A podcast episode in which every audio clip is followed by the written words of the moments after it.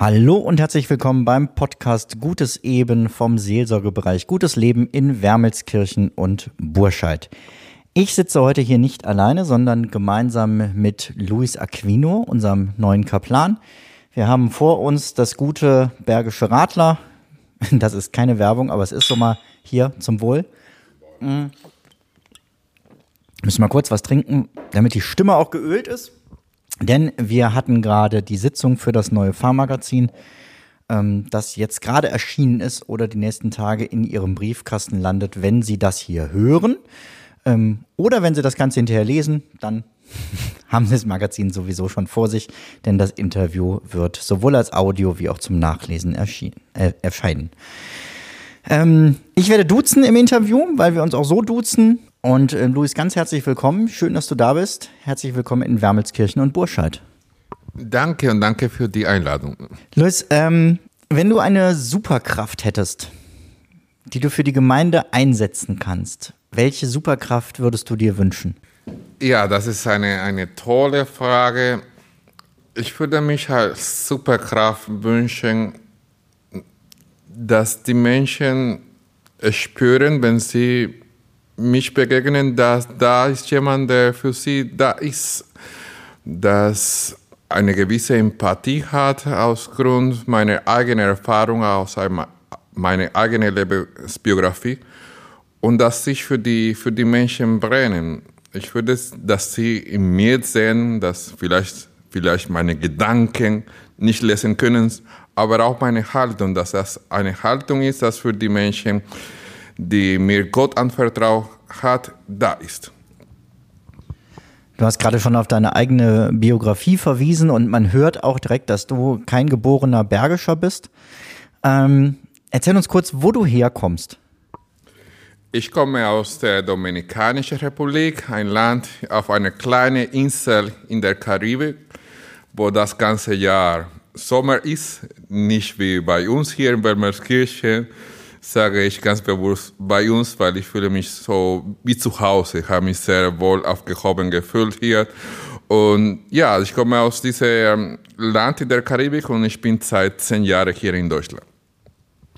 Wenn ich es richtig im Kopf habe, sprecht ihr zu Hause vor allem Spanisch.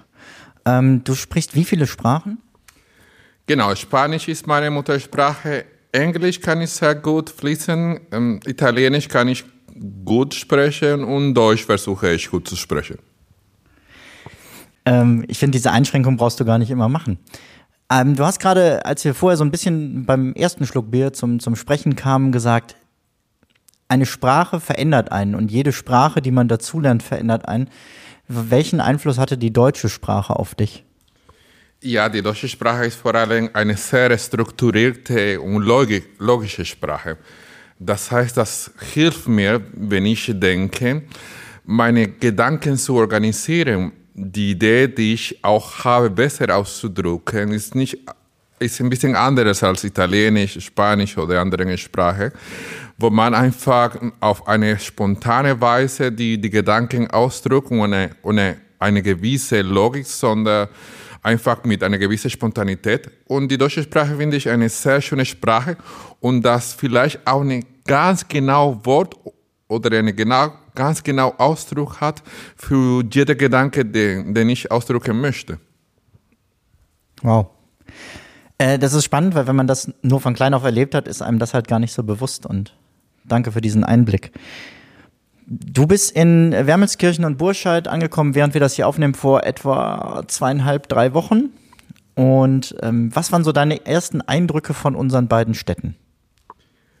Ja, die Menschen hatte ich in Erinnerung, die Menschen von Wermelskirchen, da ich schon beim Weltjugendtag bei einer Familie aufgenommen wurde, dass die Menschen sind sehr herzlich hier, dass sie ein offenes Herz haben und die zeigen ihre Liebe nicht unbedingt nur mit Worten, sondern mit Taten und mit einem Lächeln. Das hat mir sehr angesprochen, dass immer wieder treffe ich Menschen, nicht nur in der Kirche, sondern wenn ich so einen Laden gehe, die, die mich ansprechen und sagen, ich habe ihr Interview gesehen, ich habe ihr Bild gesehen, ihr Foto, und das spricht mich an.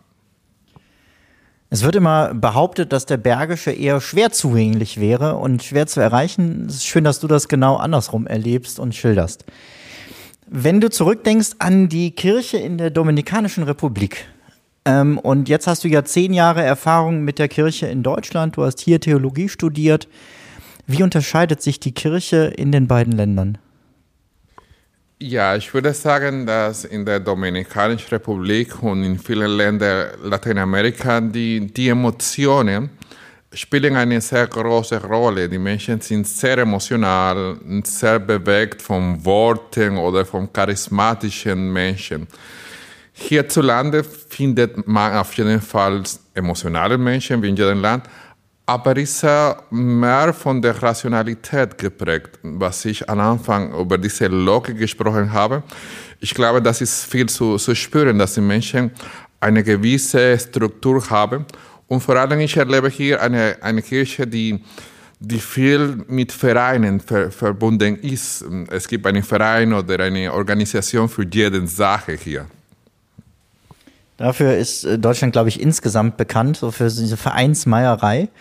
Ähm, und wir hatten vor einigen Monaten ein Treffen, wo wir nochmal alle Gruppierungen und, und, Vereine vorgestellt haben, die in unseren Gemeinden aktiv sind.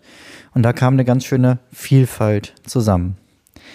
Ähm, wenn das hier erscheint, beziehungsweise wenn das Fahrmagazin erscheint, sind wir kurz vor Weihnachten. Wie unterscheidet sich Weihnachten bei dir zu Hause, also damals bei dir zu Hause, also nicht jetzt hier in, in Wermelskirchen drei Straßen weiter, ähm, von Weihnachten in Deutschland?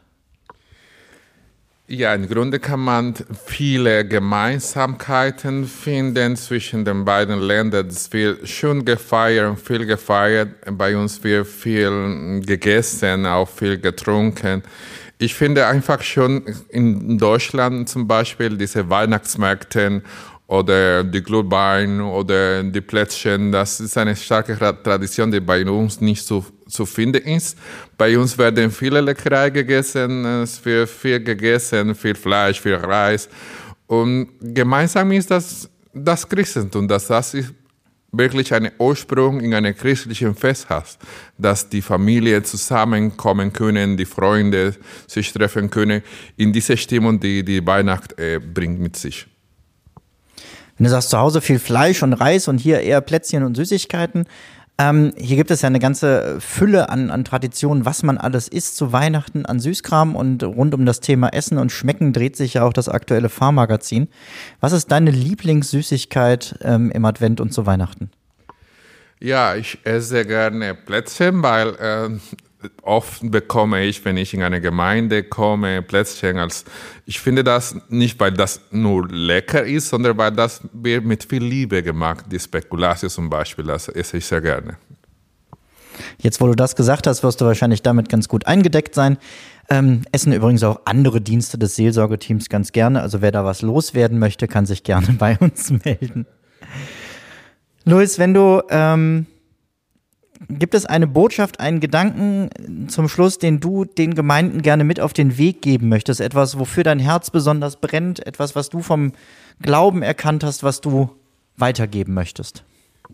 Ja, wenn ich vom Grunewald oder anderen von unserer Kirche hierher komme, nach Wermerskirchen zurück, dann finde ich immer ein Schild, das heißt Hoffnung. Und diese Hoffnung will ich verbreiten ich glaube, dass Hoffnung kein Optimismus ist, sondern eine, eine Gewissheit. Und das ist, was uns verbindet im Glauben, dass wir diese Hoffnung tragen und diese Hoffnung weitergeben können. In einer Gesellschaft geprägt von, von Krieg, von Ungerechtigkeiten, von Ungewissheit in Politik und in Gesellschaft, finde ich, dass wir als Hoffnungsträger nicht, weil wir diese Hoffnung selber machen müssen, erfinden müssen, weil diese Hoffnung ist verbunden mit der christlichen Botschaft der Inkarnation der Menschwerdung Jesu Christi. Inzwischen steht ja fest, dass wir in Zukunft äh, im Seelsorgebereich ein bisschen größer werden und äh, Leichling noch dazukommt. Keiner weiß wann. Ähm, aber wenn du aus der Richtung dann demnächst öfter fährst, dann kommst du durch ein kleines Dorf, das heißt Zeit. Und ähm, ich glaube, das ist vielleicht was ganz Schönes, was man, was ich gerne den Hörern hier nochmal mitgeben möchte. Zeit für Hoffnung. ähm, ist nicht nur die Zeit im Advent und zu Weihnachten, sondern nehmt euch diese Zeit immer wieder ganz bewusst über die Hoffnung, die uns alle trägt, nachzudenken. Mach's gut, Luis. Vielen Dank. Danke dir.